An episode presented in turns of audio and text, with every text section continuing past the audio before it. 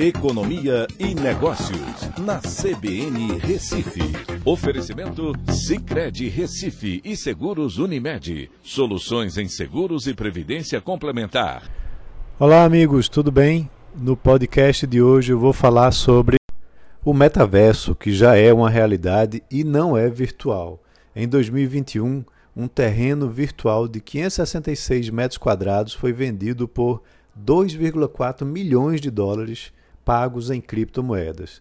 Esse é um mercado que deve gerar um trilhão de dólares em receitas anuais nos próximos anos.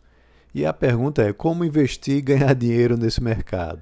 Bem, o metaverso ele já existe há alguns anos, mas vem se consolidando à medida que a velocidade da internet aumenta, com o 5G, por exemplo, mas também com a tecnologia blockchain, que permite a criação de NFTs que são ativos digitais únicos que podem assim dar valor e é, dar uma característica única, como se fosse um ativo a obras de arte, terrenos, músicas e até mesmo construções online.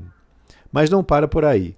As relações entre avatares em reuniões, diversão e jogos estão se consolidando, como por exemplo em shows virtuais que foram realizados por artistas famosos no ano passado, dentro do ambiente virtual de jogos online. Facebook e Microsoft têm investido forte nessa tecnologia, inclusive com o Facebook mudando de nome para Meta.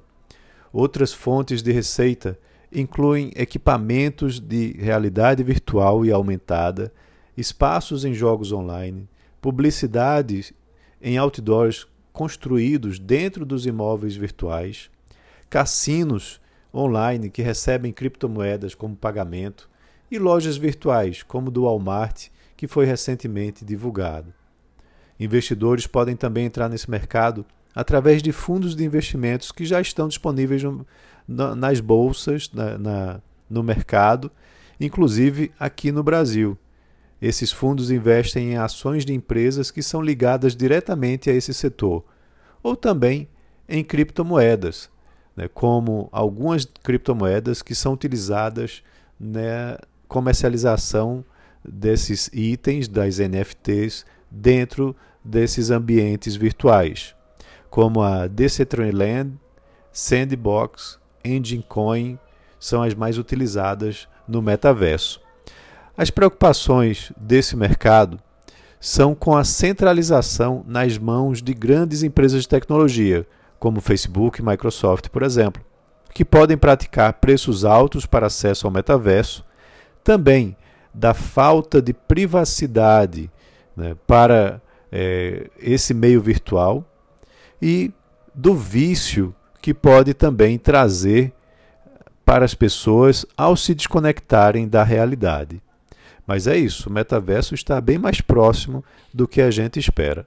Um abraço a todos e até a próxima.